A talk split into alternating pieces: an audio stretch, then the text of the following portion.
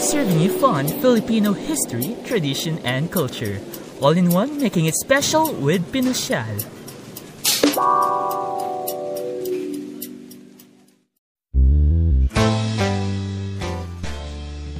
Hey listeners, welcome to Pinosyal, where you will discover Filipino culture. I'm Wes, a something-year-old student addicted to Philippine history. Make sure to follow me on my Instagram account, zling underscore shot. Salamat!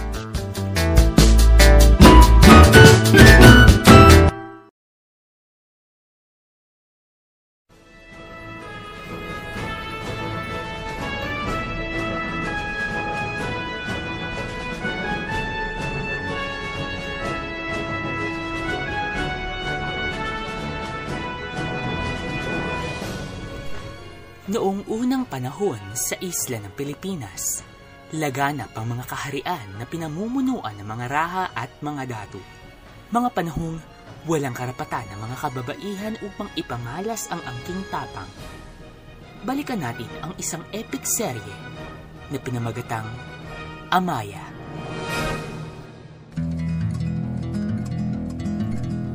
Ang epic seryeng Amaya ay hango sa isang dokumentaryo noong 2004 na tungkol sa isang nalimot na tribo sa Panay Bukidnon. Ito ay seryeng tinatalakay ang pamumuhay ng ating mga ninuno bago pa man tayo sakupin ng ibang lahi. Kabilang sa ipinakita rito ay ang mga dambuhalang barko na kung tawagin ay Karakoa. Hindi rin tinipid ang mga kasuotan ng mga tauhan nila. Tila ibinalik sila sa nakaraan.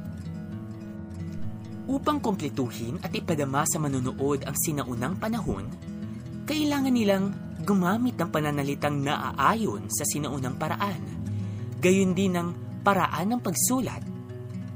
Kailangan din nilang gumamit ng mga sinaunang terminolohiya tulad ng babaylan o mga priestess, baroto o yung mga bangka, binukot o yung mga prinsesang hindi pwedeng lumabas ng bahay at bawal madumihan, iloy o ina, uripon o alipin, at marami pang iba. Ilan lang yan sa ipinamalas ng seryeng Amaya.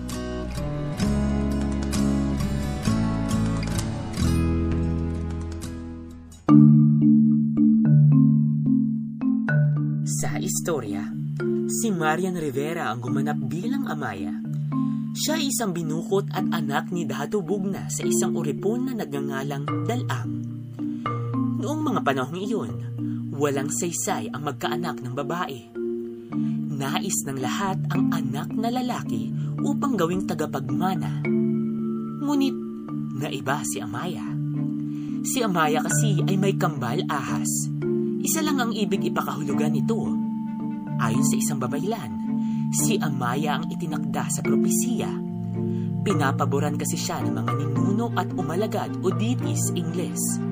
Si Amaya ang itinakdang papatay sa isang makapangyarihang pinuno na si Raha Mangubat.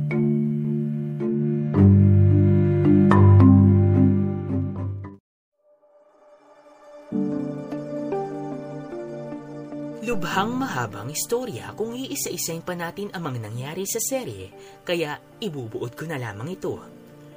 Nagsimula ang pagtupad ng misyon ni Amaya nang mamatay ang kanyang ama sa kamay ni Raha Manggubat. Naging uripon si Amaya matapos mawala ang kanyang ama. Inalipusta siya ng tunay na asawa ni Dato Bugna na si Dian Lamitan. Naging miserable ang buhay ni Amaya sa kamay ni Dian Lamitan. Ngunit hindi ito naging hadlang upang tumugon sa tawag ng kanyang misyon. Bago pa man mamatay ang kanyang baba o tatay ni Amaya na si Datu Bugna, ay tinuruan niya itong humawak ng kampilan at makipagdigma. Tanging mga kalalakihan lamang ang humahawak ng kampilan sapagkat sila lamang ang pwedeng makipagdigma. Hindi niya kailanman kinalimutan ang tinuro ng kanyang ama na alam niyang magagamit niya sa tamang panahon. Matapos niya maging alipin, nagsanay siya bilang isang alabay upang maging isang babaylan sa banwa ni Raha Manggubat. Matapos kasing magpamalas ng kabaitan ni Raha Manggubat kay Amaya, Nais ni Amayang talikuran ang kanyang misyon kaya siya nagsanay bilang isang babaylan. Ngunit naudlot ang pagiging babaylan ni Amaya nang malamang siya ang babaeng itinagta.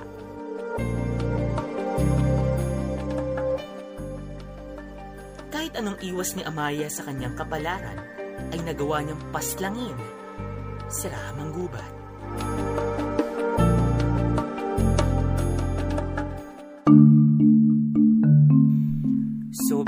Ang aking pakiramdam habang pinapanood ko ang Amaya. Para akong dinadala sa nakaraan. Lahat ng mga karakter na kinuha ay mahusay gumanap. Magmula nang napanood ko ang Amaya, nabigyan ko ng halaga ang mga museum sa ating bansa.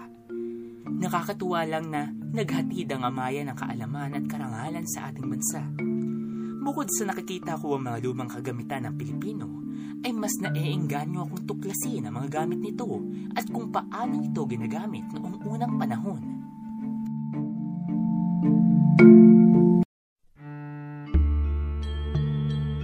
Pilipino man tayong ituring, ngunit hindi buo ang ating pagkakakilanlan kung hindi natin susulyapan ang ating pinagmulan. Marami sa atin ang tila wala nang pakialam sa ating pinanggalingan, kung paano ipinaglaban ng ating mga ninuno ang kasarinlan, kahit pa kanilang buhay ay inilaan para sa inang bayan. Sana'y itatak natin sa isipan na wala tayo sa kasalukuyan kung hindi naganap ang nakaraan. Ako si Wesley Tadipa, nagsasabing magbalik tanaw sa nakaraan upang hindi makalimutan ang pinagmulan